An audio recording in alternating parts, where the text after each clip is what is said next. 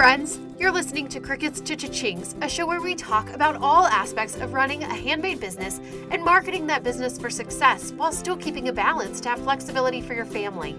I'm your host, Lauren Keplinger, and I am so excited to get started. Let's jump right in.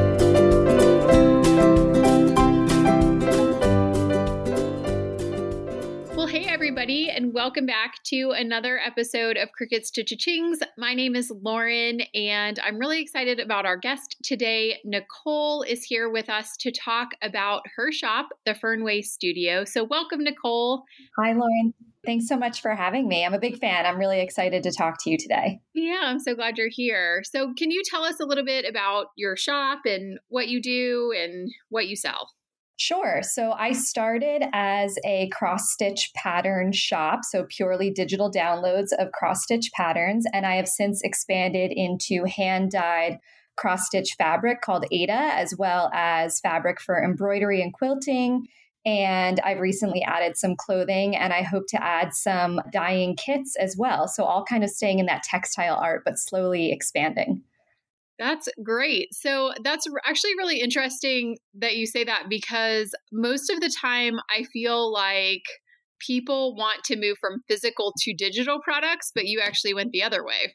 Yeah, digital was easy at first when I was getting started and living in a tiny apartment, but I really love making things with my hands. So even if I could have a, a purely digital shop where I could kind of set it and forget it, I just don't think that would be super satisfying for me. So I love being able to actually make things.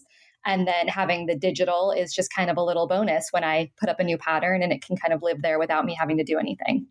Yeah, I agree with you. I think that there's kind of like a place for both, but for a lot of people, I mean, the digital in some ways can be, I don't want to say easier because I don't really think it's easy. It's still like an equal amount of work to get started and, you know, to get those consistent sales and stuff, but it can be I guess, eh, you know, it's just different not having to carry the inventory and everything. But there's just different, especially for people who are like at the root of it, you're a maker and you're a creator, and the digital just doesn't have that same tactile sensation. yeah, they both have pros and cons. I enjoy both parts, but yeah, definitely have different challenges with each. Yeah. So, Nichole actually filled out the podcast application online, and in it, you talked about building a Facebook group and that that was something that you had done really successfully. So, talk to me about that and kind of how that has helped your shop and what sort of your mindset is behind building that and doing that. Sure. Yeah, that's been super fun. So I started, I restarted embroidery and cross stitch for my own you know, hobby during the pandemic, like everybody else did. Um, you know, we all had our hobbies, and mine was embroidery. And for whatever reason, one of the big embroidery Facebook groups announced that they were shutting down around Memorial Day of 2020. And uh, I kind of jumped on that and made my own group, and um, you know, to kind of be a place for people to go who were leaving that group. And this is kind of a long-winded way of saying I started embroidery Facebook group, and it was meant to be like a place for more modern embroidery artists. Like a lot of people hear embroidery and they think about, you know, maybe an older person doing a more traditional, like, alphabet sampler or like a kitten with a flower and there's nothing wrong with that but i think we've kind of evolved past that and especially you know during the pandemic and during the blm movement people had a lot of anxiety and frustration and being stuck in lockdown a lot of people turned to embroidery to express themselves. And so my group kind of formed out of this desire to find other people who were into more modern embroidery and more kind of expressive styles of embroidery. And, and the group is called Snarky and Modern, which we abbreviate to S&M. So it's kind of a little tongue in cheek. So it's for embroidery, you know, there's profanity, there's nudity, there's a lot of political posts, and it's all done in good faith and good humor and you know we're super friendly and super supportive group and i think it's really hit a chord with people who want something that is more modern and allows them to express themselves and really put their feelings into their art. And uh, it's kind of self-selected into just this really amazing group of people who are funny and supportive and interesting and do beautiful work and also funny work and silly work and profane work and emotional work. And it's just an amazing place and we're about to hit 17,000 members Wow, that's crazy. That's amazing. So I have a question as you're kind of going through this story So you said this Facebook group, a large Facebook group, ended around, you know, you're kind of catching those people who had nowhere to go after that was closing. How long had you been embroidering before that? Like, had you been selling for a long time before that, or did it all kind of arise at the same time? No, it was all within a couple months of each other. So I got back into embroidery and I tend to be like a deep dive obsessive person. So that I also wanted to like make my own patterns. And then I figured if I'm making my own patterns, I can also sell the patterns. And so that was all during the first early days of the pandemic. At that point, I had been laid off in January. I had had a baby in November 2019. And then, of course, lockdown happened. So I had a lot of free time, even with the baby at home. And I just wanted something to keep busy. So between embroidering my own projects and launching the group and then running my shop. It was a very satisfying like way for me to take my mind off of all the stress of having a four month old baby and being unemployed in the middle of the pandemic. Yeah, that's a lot to take your mind off of. Yeah i also had a pandemic baby so i know that that was a really it was something.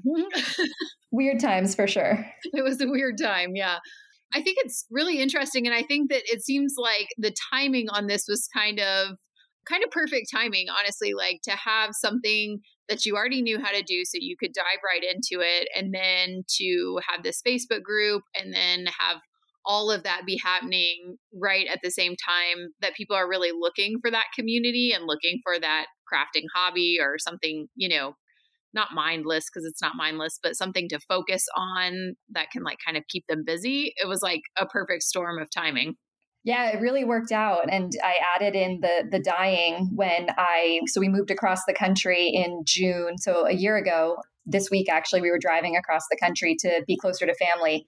And so once we got to the east coast we had more space and i had access to a yard and that's when i got into the dyeing so it kind of all just like started building on each other and it just all worked out. Like you said the timing was really perfect and i got lucky and also learned a lot and self-taught myself a lot. And uh, it just has kept growing since then. It's been super fun. Yeah that's great all right. So, talk to me a little bit more about this Facebook group because this is not something that I've ever done for my Etsy shop. And I know that you kind of have a unique way of building this community around your shop, but not directly related to like just selling to people all the time. So, talk to me about that. Yeah, I want to be clear uh, like the difference between a Facebook page for a business and a group. So this is not a group that is directly related to or promoting my business. It's truly a community first. And I think me promoting my business in it is, you know, fewer than like 5% of my interactions in the group. So mostly I'm in there helping people learn and moderating conversations. I have an amazing moderator team.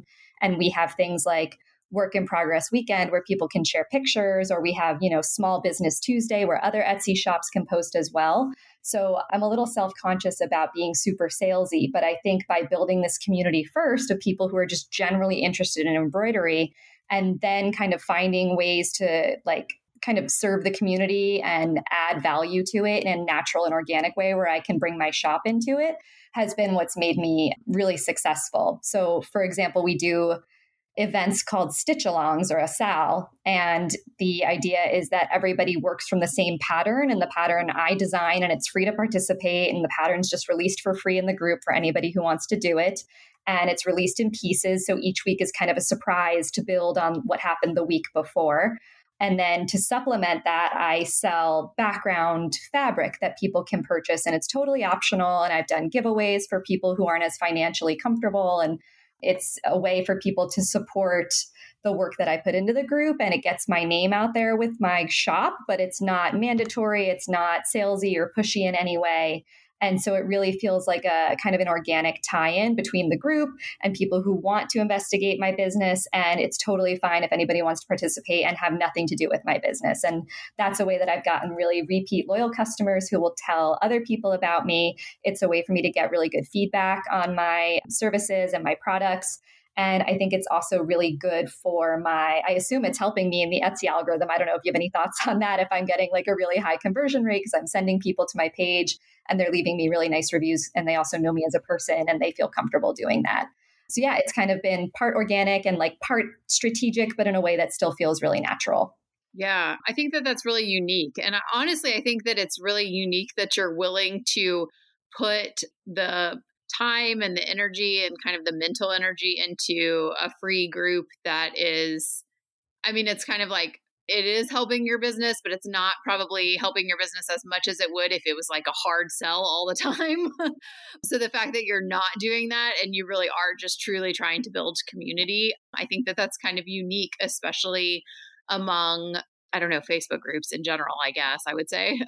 yeah, I think it would feel really uncomfortable for me personally if, if it was like, I'm building this group just so that I can get a lot of sales. And I think people would be able to tell that that was the goal and, and wouldn't feel comfortable with it. But because it does, you know, my first priority is building this community and supporting the community. And then I happen to add some value with my shop. I think people can tell that that's not like a hard sell. So you know, the group members are wonderful and I'm happy to volunteer my time. And then I get a little bit of compensation for it and it kind of works out for everybody. Yeah. Yeah. That's great.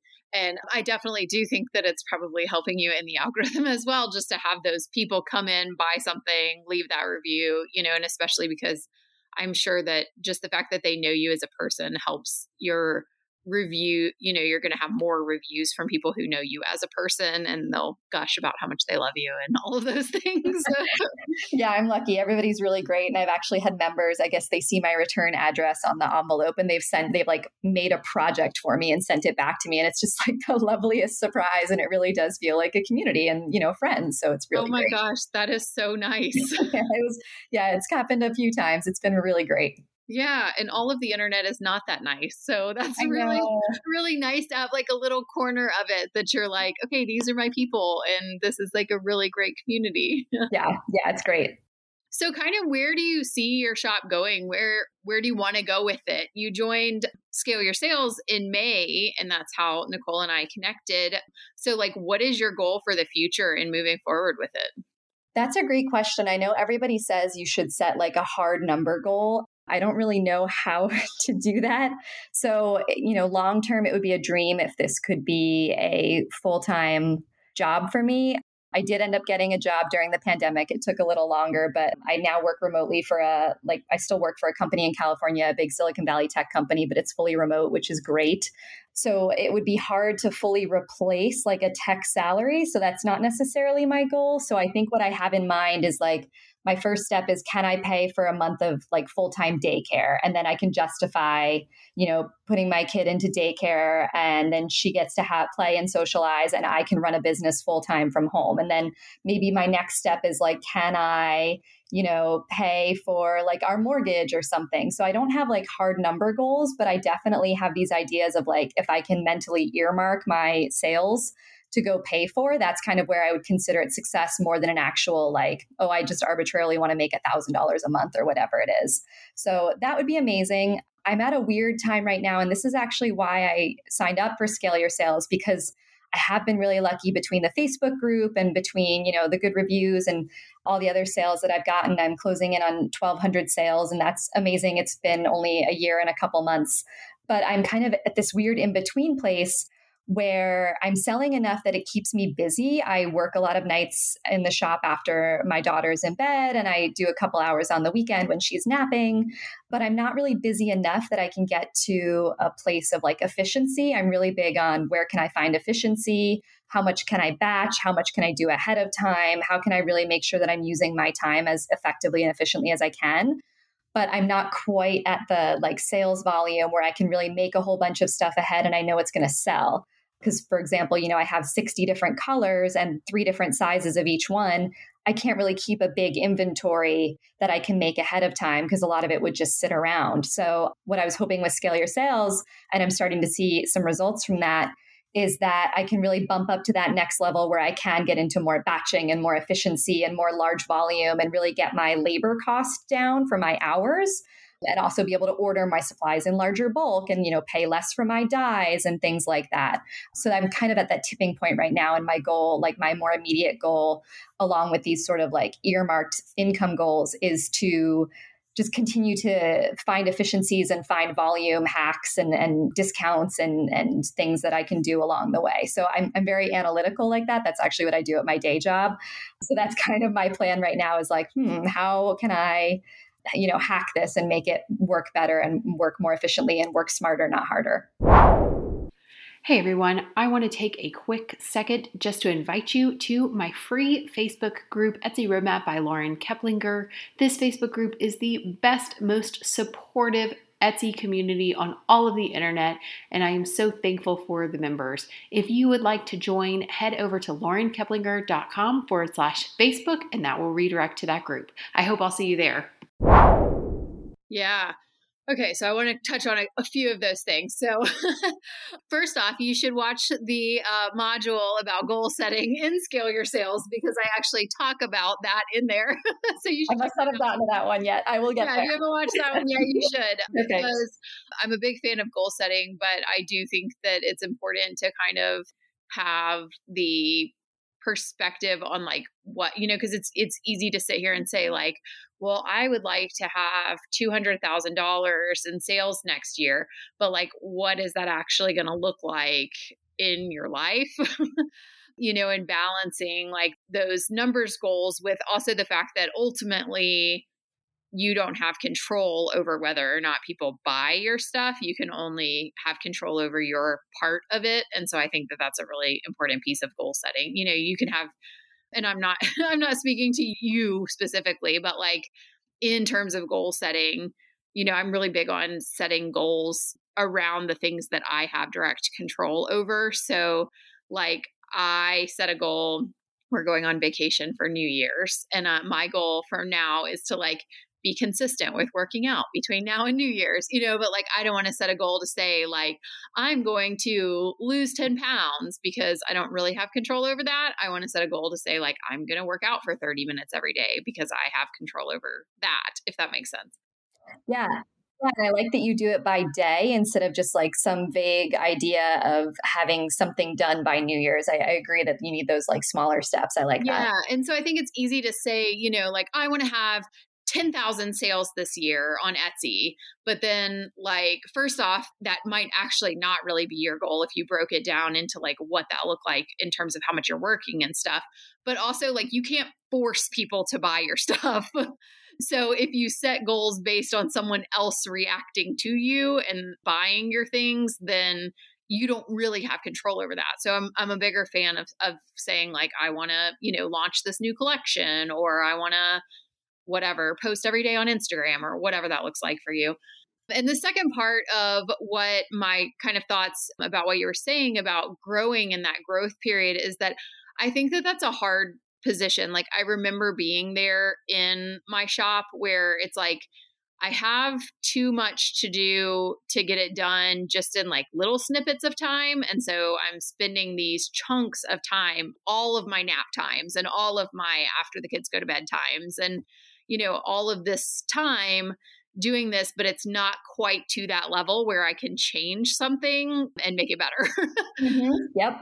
It's a really hard growth period and I don't I don't have like a whole lot of advice for you there. I think it's something you kind of just have to like hang on until you get to that point where it can change a little bit, but I know that I've always felt in every stage of growth of the business that it was like I picture it as like a mountain climbing, like, okay, it's building, okay, it's building, okay, it's building, okay, oh my gosh, I'm so overwhelmed. Like, how am I ever going to do this? And then I like take that next step for more childcare or more equipment for me. Like, I invested in more equipment. And then it like dips down again, and you're like, okay, whew, I can do this again. And then it grows again. And you're like, oh my God, I'm drowning. so it's sort of this like up and down. But you always, I feel like, have to get to that point where you're really, really busy before it's comfortable to take that next step of growth. And so in that period of like, you're not quite there yet to whether that is like, you know, buying supplies in bulk that's going to cost you know, way more money than you feel comfortable spending or investing in equipment or whatever that is. It's like in that interim period while you're growing, it's kind of overwhelming. Yeah, and it's it's a little scary to like the one supply I have bought in bulk so far is my Aida fabric, and I bought a thousand yards of it. And I remember my very first order of Aida was 10 yards, and that felt extravagant because, you know, 10 yards, imagine it's a 60 inch wide bolt and, you know, 30 feet long. And people are working on projects that are like 10 inches square. So it just seemed like a massive quantity. But I'm like halfway through that thousand yards that I ordered in the spring, which is amazing So it does kind of, you know, I feel like I can start to, and I'm lucky that I've been profitable basically since the beginning, since I did start with digital and then have slowly ramped up. So, you know, I, I can afford to like take my, income and then use that to like buy something in bulk and it still feels like a big step but it doesn't feel as risky one thing i have started doing lately because i'm feeling a little bit braver now is you know, if I get an order for one piece of green, I'll batch dye maybe like five pieces of green and I ship one out and I put the other four on the shelf. So I'm not like making every color in every size ahead of time, but I'm making just like a couple extra as a little bit of a buffer. So then, you know, it might be a month again until I get an order for that size of green, but then I can just pull it off the shelf and ship it out. And when the couple times that that's happened so far, I just feel like this absolute master of my business that I yeah. managed like one tweak of efficiency. So I think that's the direction that I need to go.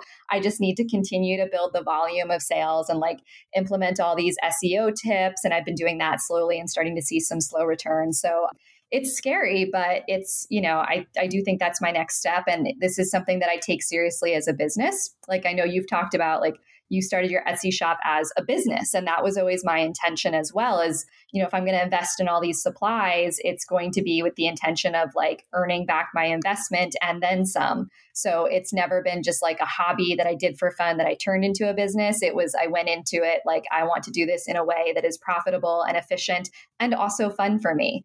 So I am kind of always thinking about that next step and how I can grow. And, and I'm excited to see, you know, what happens in the next six months or so as the world opens back up and and I really like you know get on track with um, all these process improvements that I'm working through.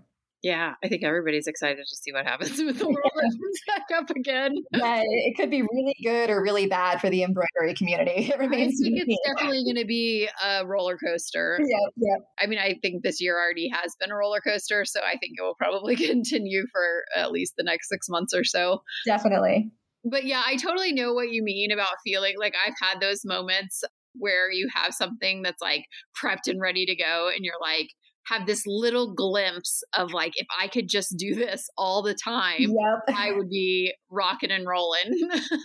oh yeah, I have a full dream studio in my head and it's huge and efficient. I have a staff of 10, so you know, dream big, I guess. Yeah. I love what you said about getting into it looking at the business side because obviously I was the same way. But also, I think that there are so many people who it's like either or. Either you're an artist or a maker who like is passionate about their art or you have the business stuff that you love.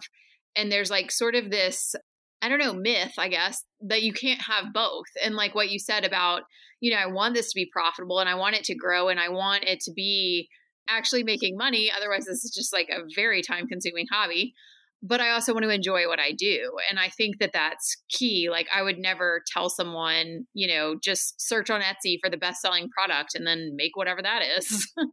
because you know we are all bringing our own perspective to things because you know and i feel the same way even after nine years of monogramming like i mean there are times that it gets old but i don't hate doing it like i still you know i don't know that i would say i love doing it but it doesn't bother me like i don't dislike doing it it's kind of like a mindless reprieve from having to be on all the time so you know like i think that I just like what you said about about having that business perspective of it, but also like this is something that you're, you know, you can go into your Facebook group and chit chat with people about embroidery, and it's not like, oh my gosh, I don't want to talk about this.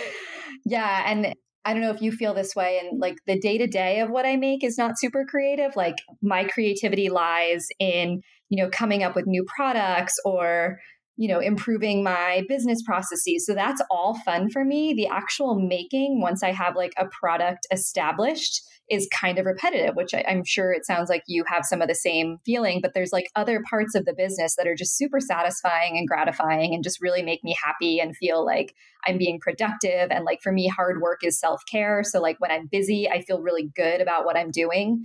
Like I've never been one to just sit in front of the TV at night, or if I am, I'm probably embroidering while I do it. so like the creativity and the passion for me lie not in making something new and unique every time, but in like doing it well and doing it effectively and doing it efficiently and like yeah, like creating the new products and building the business plan. Like that's fun for me. And it sounds like you and I are on the same wavelength with that. So we might be the same person. are you an Enneagram three? yeah, yeah, yeah. Yep. We're both working in textiles. So there's a lot of synergy, I think, Lauren. Yes. Yeah, I totally agree with you. I actually had this conversation with my sister in like some of the earlier days of my business because people would say to me, You're so creative. And I was like, kind of had a hard time with that because I was like, I don't know that I really see myself as so creative. Like, I'm not a super crafty person. I still actually really don't think that I'm super creative.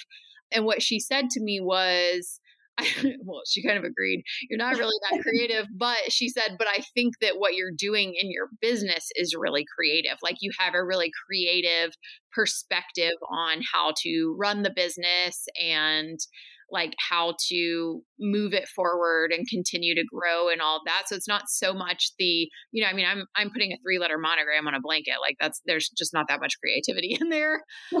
but, you know, the rest of it, like it's not the traditional like artsy creative, I guess, but there is still some aspect of it that is or something. Yeah.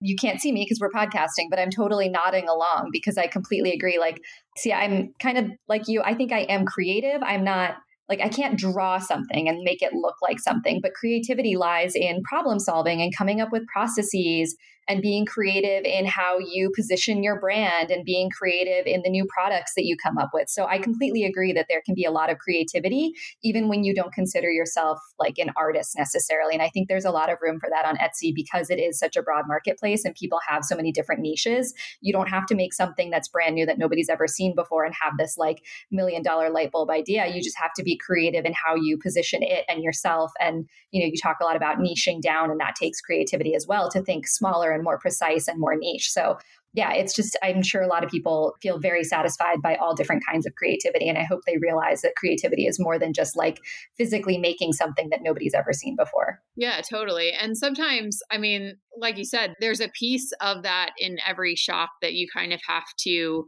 be able to balance the two. But I wouldn't necessarily say, that the actual creative making side is more important than the business side and running a business. Like, I think that there, I think you need to have both. I think you do need to have some balance of both. But I mean, I have had people, and I think I've told this story before, but I have had people come to me, friends in real life, who have said like i want you to you know teach me how to set it up an etsy shop and i'm like okay i can do that and then they're like but i only want to make what i want to make all the time and i only want to make one of each one but only what i want to make. And i'm like okay well really hard to run a business that way. So you know like that that is someone that is super creative and that's amazing and that can be a certain kind of business but it's probably not going to be like a high volume sales business you know? Yeah it just depends on what you're looking for i guess. Totally yeah. So where are you headed for 2021? What kind of uh future plans do you have for you said you have fun expansion plans? Yeah, so I've expanded into just in the last couple weeks I've added tank tops and t-shirts. So it's the same processes of ice dyeing that I do and I have, you know, ice dyeing got really hot during the pandemic as well along with tie dyeing and I've you know done a ton of experimenting. I've been dyeing for about a year now. Actually, I started 4th of July last year, so almost exactly a year.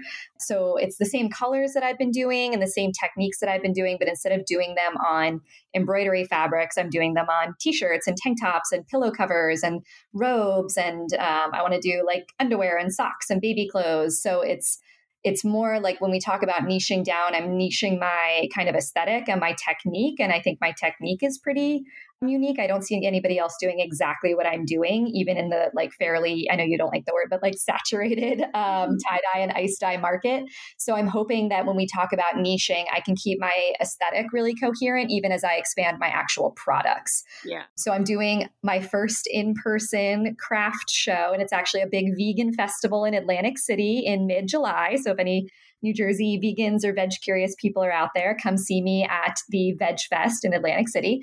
And um, so I'm going to have, you know, several hundred pieces of clothing there. And that'll be my first test of like how this would do in in an in person market and try to get feedback from people. So I'm really excited about that and taking it back to my Etsy shop and then hoping to continue to grow what I do with wearables. And then I also mentioned that I want to do dyeing kits because I think at least like at least 50% of the fun of ice dyeing is the process. So I want to be able to share that with people and they get to have a lot of fun making something and maybe do it for like baby showers or a bachelorette party or a kid's birthday party. And then you also happen to get a really cool thing that you get to keep and take home. And it looks like this amazing piece of art, but it's like insanely simple to do.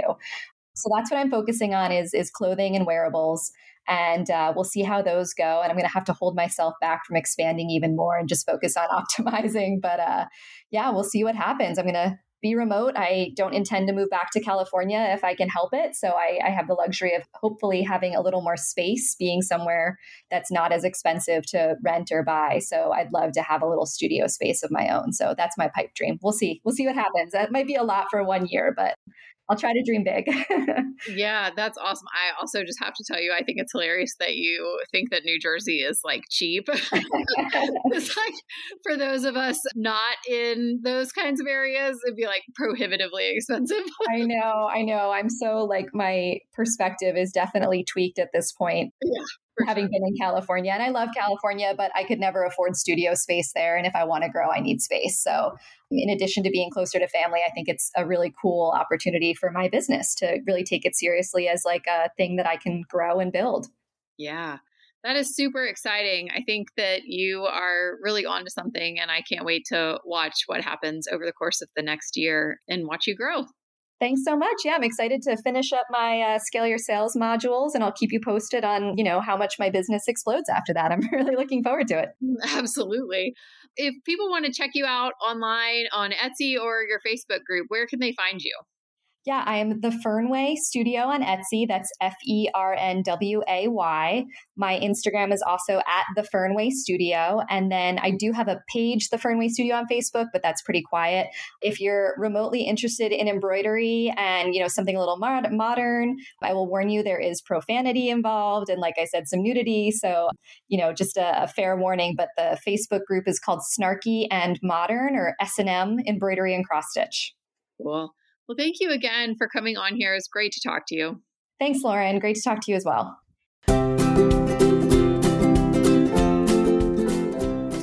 I will see you next week back here on the podcast. Same time, same place. Bye for now.